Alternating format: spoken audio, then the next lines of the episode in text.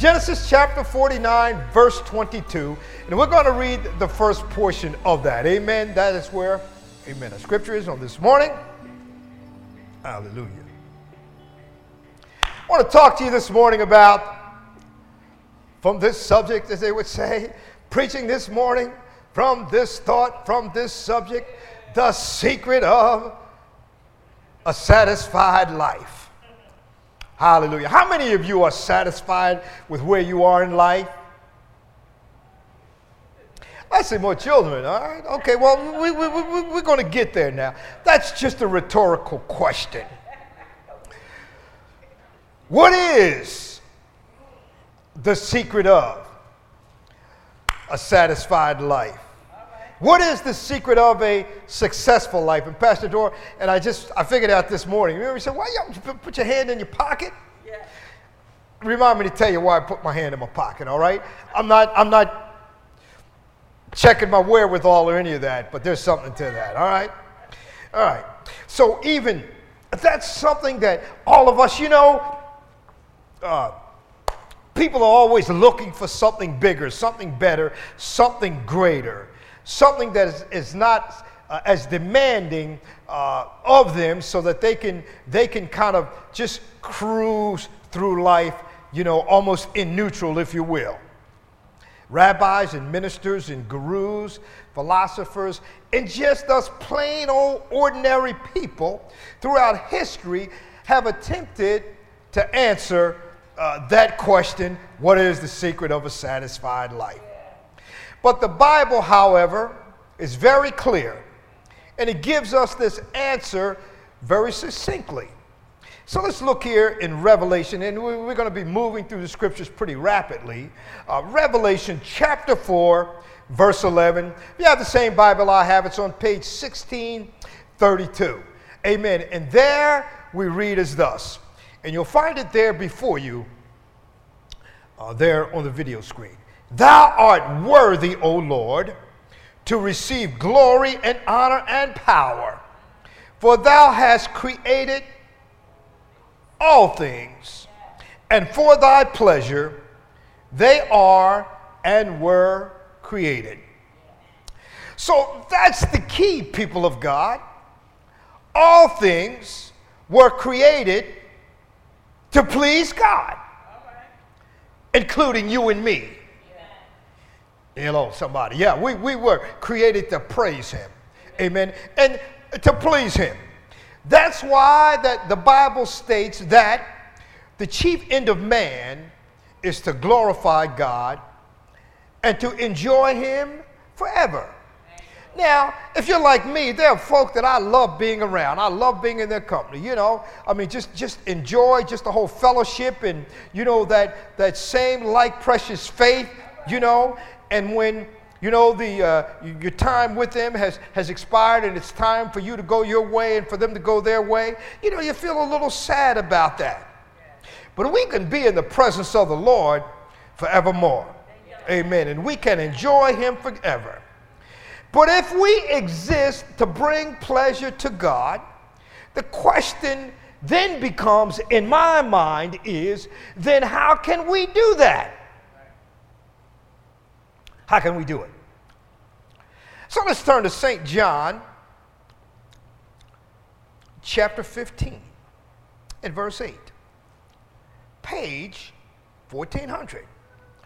And this is what John says. He says, Herein is my Father glorified. That's what Jesus said directly. And then he goes on to say, That ye bear much fruit so then, when you bear fruit, when I bear fruit, when we bear fruit, then we glorify the Father. Glory be to God. And when we glorify the Father, then we fulfill the reason for our very existence. Mm-hmm. Okay, so now, all of that being said, that brings me to today's text. At the end of his life, Jacob draws his attention and ours again to his son Joseph. And as I read more here in the book of Genesis and I'm reading about the life of Jacob and the life of Joseph, there are just so many encouraging and interesting things here uh, in the Word of God. So, the scripture here in Genesis chapter 49, verse 22a, and we have that here on page 73. And it says here, Joseph is a fruitful bough. Yeah. So now that to me, that is an interesting statement in and of itself. Because when we read in the Bible, and those of you that are students of the Word of God, you know that the Bible defines fruit in five very specific areas. So we're going to look at some of those areas on this morning. Amen. And we're going to discover and delve into the secret of having a satisfied life. In Romans chapter 1, verse 13, it's on page 1464. And I'll give you just a few seconds to get that. Romans chapter 1, the first chapter of Romans, excuse me, verse 13, page 164. Now, I would not have you ignorant, brethren. Now, the statement is not, I would not have you ignorant, brethren.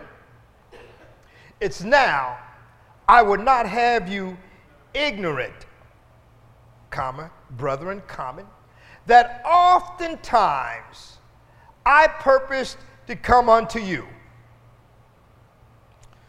but was let hitherto. Now, the Amplified Bible says, uh, I purposed to come unto you, but I was hindered and prevented that I might have some fruit among you also, even as among other Gentiles. Gentiles are those people that were other than those who were Jewish and of the Jewish nation. Now, Paul here is telling us hmm, that the winning of souls is fruit unto God. All right, did you hear that again? Paul, the apostle, tells us specifically that winning souls is fruit unto God. So now the question is did Joseph win souls? The question is did Joseph win souls? Yes, indeed. Joseph won souls. And let me, let me, let me explain it to you. Say, well, I don't remember him ever having a revival or an altar call or any of those things. So how in the world did he win souls? He saved his whole family from the famine and the drought. So anytime you share with your family, your neighbors, your friends, your co-workers the good news of the gospel, you're saving them from the drought in their own souls and from the fires of hell. And when you do that, that means you are bearing fruit. And in terms, and in turn, that pleases God. All right. Turn to Romans chapter 6. We're there. Let's go over to uh, uh, uh, chapter 6 of Romans, verse 22. Hallelujah. Glory be to God. Amen, people of God. Romans chapter 6, verse 22. But now being made free from sin and become servants to God, ye have your fruit unto holiness and the in everlasting life. So now we see here, now that Soul winning, uh, as we've already established, amen, bears fruit and that pleases God. But in this particular verse, this verse identifies holiness holiness as a fruit. There it is. And I think that it is best epitomized by Joseph's flight from the advances of Potiphar's wife. We've heard the story over and over again, we know it by heart. And Joseph lived a holy life. And in fact, he was only one of two Old Testament, major Old Testament characters from whom the Bible says there is no recorded sin. That's saying something. And we heard a testimony. We heard a praise report a little earlier today about some accusations that were hurled at particular individual. And after all said and done, there was a letter that came and said there won't even be any of this at all because all of those accusations were, in fact, ungrounded and they had no base at all. And I commend the individual for not shooting back. And I thank them very much because, listen, I was about ready to set it on fire. Well, I was about ready. Sure enough, was about ready to cut it loose, and I mean cut it loose. Y'all pray for me anyway. So, soul winning and saving people from the drought in their souls and from the fires of hell, that bears fruit and it pleases God. All right? Uh, living a life of holiness, amen, allows fruit to abound to you, and then ultimately you will receive everlasting life. So now in Philippians chapter 4, verse 17. Philippians chapter 4, verse 17, page 1541, if you have it. Everybody all right this morning?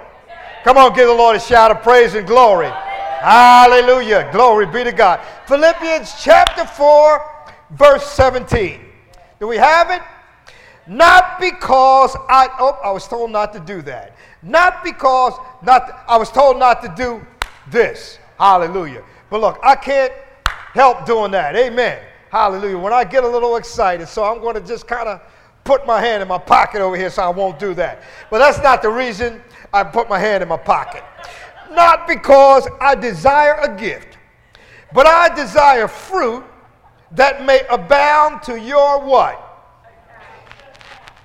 Everybody has an account. Look at somebody and say, You have an account. Yes, you do. You do. You do. You do. So now, this particular verse that we're reading right here identifies, you don't want to hear this, tithes and offerings as fruit. You say, well, what does that have to do with Joseph? And me discovering the secret of a satisfied life. Well, Joseph gave more money, he gave more than money in Egypt, excuse me. Joseph gave his life. He had fruit that was abounding to his account. Colossians chapter 4, verses 1 Excuse me, I, what I say? Colossians chapter 1, verse 10, page 1551. Stay over there in the New Testament. Hallelujah. Glory be to God.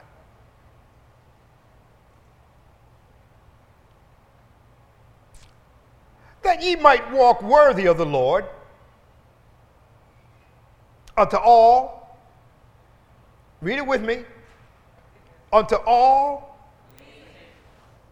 pleasing so we ought to walk worthy of the Lord unto all pleasing, being f- what? Fruitful in every good work and increasing in the knowledge of God. So now we see something else that's very interesting here. We see that Paul the Apostle says that uh, good works are a fruit unto God. Good works. Now, again, let me ask you another question. And I'm going to, this is an open book test. So I'm going to give you the answer before you ask the question. So the answer is yes. Okay? Did Joseph do good works? I gave you the answer, and some of you said yes, and were, were kind of unsure of even the answer that I gave you yes. Yes, Joseph did good works. He saved an entire nation from starvation. And how did he do it? By storing up goods to distribute when they were needed. Joseph did good works. Now, Hebrews chapter 13, verse 15, page 1599. Hallelujah. Glory be to God. Page 1599, Hebrews 13 and 15. By him, therefore, let us offer what? The sacrifice of praise. We bring the sacrifice of praise into the house of the Lord. We bring, all right, we bring the sacrifice. You clap. I can't clap. You I need a, well, wait a minute now. Who wants to be my designated clapper here on this morning? I need somebody. Okay, that's my clapping section back there. Everybody, Sister Janine and everybody back there, my clapping section. So when I point at you, I want you to do this. I want you to clap, all right? Glory be to God. Hallelujah. All right, all right, all right, all right, all right. There we go. Hallelujah. Oh. By him, therefore, let us offer the sacrifice of praise to God every now and then. Continually. That is, and they're telling us how we can offer up the sacrifice of praise to God continually. The fruit of our lips, giving thanks to who? His name. Well, glory be to God. Now, when I, okay. Wait a minute. Now, somebody's cheating over here. I'm pointing over there. Some folk, all right, that didn't put their hand up and say they were going to clap, started clapping. So this thing is catching on like wildfire. What's that thing they do now? Um, you know, they do it over the internet.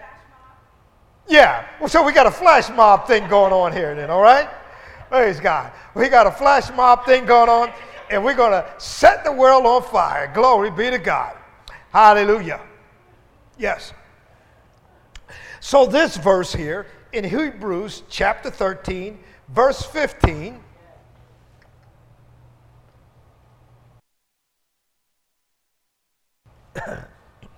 Excuse me. It names praise as a fruit. All right? So, praise is, a, is, is another form of fruit. So when Joseph came to Pharaoh with the interpretation of Pharaoh's dream, and remember he did that, this is what he did in Genesis chapter 41, verse 16. So if you have the same Bible, go to page 59. Hallelujah. Genesis chapter 1, 41, verse 16. Hallelujah. Glory be to God. And Joseph answered Pharaoh, saying, It is not in me. God shall give Pharaoh an answer of peace. Now watch it. So, so in effect, what we have here now that you know may be kind of you know swirling around in your brain and say, well, I don't know what's happening here. But this is what Joseph did when he was asked to interpret Pharaoh's dream. Well, and he, when he interpreted Pharaoh's dream, Joseph directed all of his praise towards God. And I'm telling you, one of the secrets of a satisfied life is directing all of your praise to God. Because all the praise belongs to Wait a minute now. Wait, wait, wait, wait. This is not a union job now. It's not, it's not coffee break time. It's not take time out from clapping. You signed up. You signed up for it. All right? So let's stay with it. Now, so I've given you five areas here already, whether you know it or not. And these five areas in which Joseph was able to bear fruit, and he had fruit abounding in his account they're so evident in Joseph's life. Now, let me just sum it up. Now, this is not the conclusion. I don't want nobody getting happy here. So I'm just saying, so let me sum this up for you. And I'm going to give you a, a sixth New Testament reference that tells us about fruit. So now let's go to Galatians chapter 5, verse 22 and verse 23. Amen. Page 1534. You probably don't even have to go to it because I know you know the scripture by heart. Galatians chapter 5, verse 22 and 23. Page 1534. But the fruit of the Spirit is love, joy, peace, long suffering, gentleness, goodness, faith, meekness, temperance. Against such there is no law. So the fruit of the Spirit is love. Now, watch this as defined by joy, peace, long suffering, gentleness, goodness, faith, meekness, and self control. Did you get it? Let me say it again then. All right, because somebody on the SoundCloud might be spacewalking right now. So let me say it again for them. So the fruit of the Spirit is love, as defined by joy, peace, long suffering, gentleness, goodness, faith, meekness, and self control. So the fruit of the Spirit is love. Amen, somebody? That's why we tithe and give free will offerings. That's why we lift our hands in praise to God. That's why we share the good news of the gospel with other folk. So, with all of these qualities flowing through Joseph's life, no wonder Jacob said to Joseph, back to 49 and 22 8, you are a fruitful bough. Now you might be thinking, well, thank you, I forgot to do it. You got it now, all right? Now you might be thinking to yourself, hmm, well, good for Joseph. Who does he think he is? And you may be thinking that. And you may be even thinking, but why should I be fruitful? I'm doing everything that I know how to do. I think I'm doing everything that I think I'm supposed to do. So why can I, how can I be more fruitful? Well, let's find that out. Let's turn to Mark chapter 11. Glory be to God. Mark chapter 11, and we're going to read verses 12 through verses 14. Page 1302. Hallelujah. And on the morrow, when they were come from Bethany, he was hungry, and seeing a fig tree afar off, having leaves, he came, if haply he might find anything thereon. And when he came to it, he found nothing but leaves. Mm. Nothing but leaves. Mm, mm, mm. For the time of figs was not yet. And Jesus answered and said unto it, No man eat fruit of thee hereafter forever. And his disciples heard it. And in the morning, as they passed by, they saw the fig tree dried up from the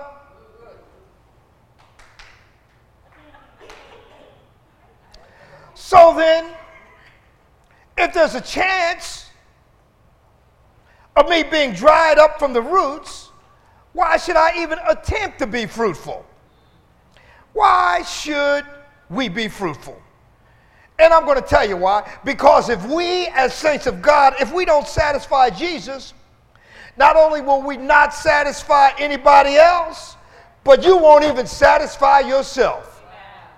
Amen. Glory be to God. Hallelujah. Yeah, and there are so many folk, unfortunately, that won't satisfy the Lord, won't satisfy anybody else, and they certainly are not even worthy of satisfying themselves. Glory be to God. Hallelujah.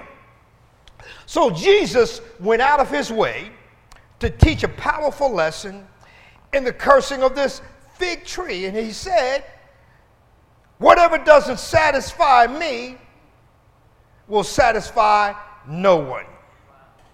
Now, listen to me, people of God, right here. This is the part I really want you to tune into. Hmm? If you are not living to please God, then your life will dry up by the roots. From the surface below and from deep within. And you will experience emptiness, frustration, depression, and a lack of satisfaction in your life.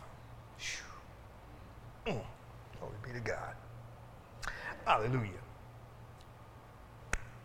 There was a reason for Joseph's fruitfulness. And the reason is, uh, as defined by the American Dictionary of the English Language, Noah Webster, 1828. All right, reason is the definition of reason is the cause, grounds, or motive of anything that is said or done. Back in Genesis chapter 49, in our original text, uh, verse 22a, it says Joseph is a fruitful bough, even a fruitful bough by a well. A fruitful bough.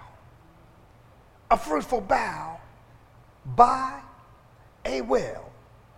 Now, those of you that are very astute, you would know that if there's a tree, if there's a plant or anything that's ever planted, those roots always try to find their way to. There you go. Turn to Psalm chapter 1. We're going to read verses 1 through verses 8, page 714. Amen. Hallelujah. Glory be to God. And for those of you that uh, are listening by SoundCloud over here, we're not swatting flies in here or trying to kill mosquitoes in here. But uh, amen. Hallelujah. We're doing our thing to the glory of God. Amen. Psalm chapter 1, verses 1 through 3. One of my favorite scriptures. And I, that's just a message in and of itself. Hallelujah. Blessed is the man that walketh not in the counsel of the ungodly, nor standeth in the way of sinners, nor sitteth in the seat of the scornful. But his delight is in the law of the Lord, and in his law doth he meditate day and night. Period. Oh, and he shall be like a tree planted by the rivers of water that bringeth forth fruit, bringeth forth his fruit in his season, and his leaf also shall not wither, and whatsoever he doeth shall prosper. Glory be to God. Hallelujah. Oh, we coming back strong. Hallelujah. Glory be to God. You see, when you are that tree planted by the rivers of water, amen, you're going to be well tended to, you're going to be well watered, hallelujah, and your fruit will come forth in its season, your leaf won't wither.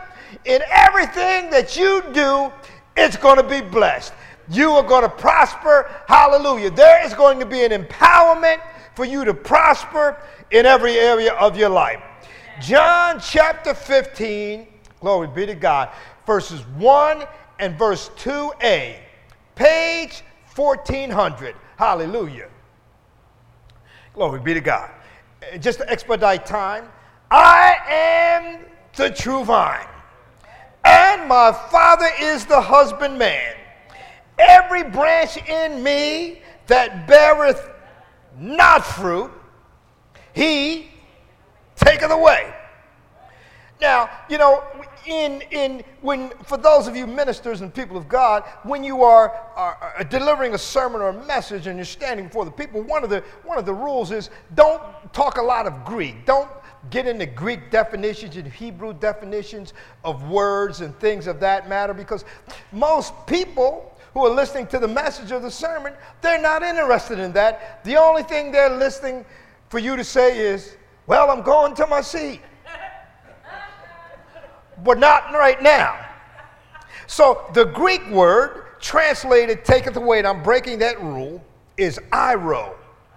And that's the same word that Jesus used when, he, when it says that Jesus lifted up his eyes at the tomb of Lazarus. You can write that scripture down, John chapter 11, verse 14. Now, airo is always used in scripture to mean lift up. So, therefore, in Jesus' analogy, in his explanation, what he's saying here in John chapter 15, verse 1, excuse me, Jesus is saying that the husbandman would lift up the branch which didn't bear fruit because the branches on the grape, grapevine would sometimes grow real heavy and they would fall to the ground and get stuck in the mud. And that's just what Jesus does with us. When we are stuck in the mud, He lifts us up. So I'm telling everybody today don't be a stick in the mud. Hallelujah. Now we're going to stay right here in John chapter 15, and we're going to read the B part of verse 2 and verse 3. And then Jesus goes on and he says, And every branch that beareth fruit, he purgeth it, that it may bring forth more fruit. Now ye are clean through the word which I have spoken unto you. Hallelujah. So the Greek word translated purge, kathairo, comes from the word that we know in the English language. It's called catharsis. So kathairo means to wash, it means to clean. So again, in the analogy that Jesus is giving here, he's referring to the vine dresser who would come by and wash the mud off the branch that had fallen to the ground. So, in order to amplify this, Jesus says, You are lifted up, you are washed off by the water of the word. Glory be to God. Hallelujah.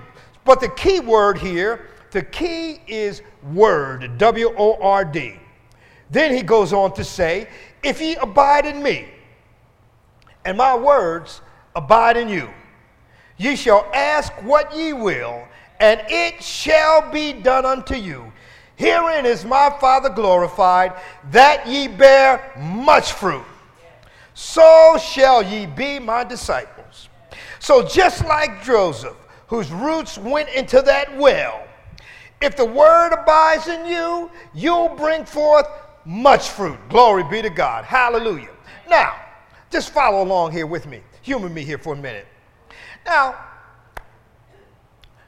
if Pastor Dora if she went out to the backyard and cut off a limb from the apple tree, from the apple tree, excuse me, and said, Got good news for you, Lynn. You no longer need to go to Produce Junction to get apples. I would be so happy.